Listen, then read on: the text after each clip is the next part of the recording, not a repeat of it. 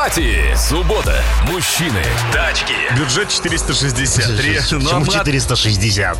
Почему не 450 или Ну, у человека конкретно есть 460 тысяч. приятно иметь Это конкретный человек с деловыми конкретной людьми, да. суммой денег. Давай. Рио, Солярис и Лантер Рапид. А, стоит ли что-то из этого брать, при этом на автомате?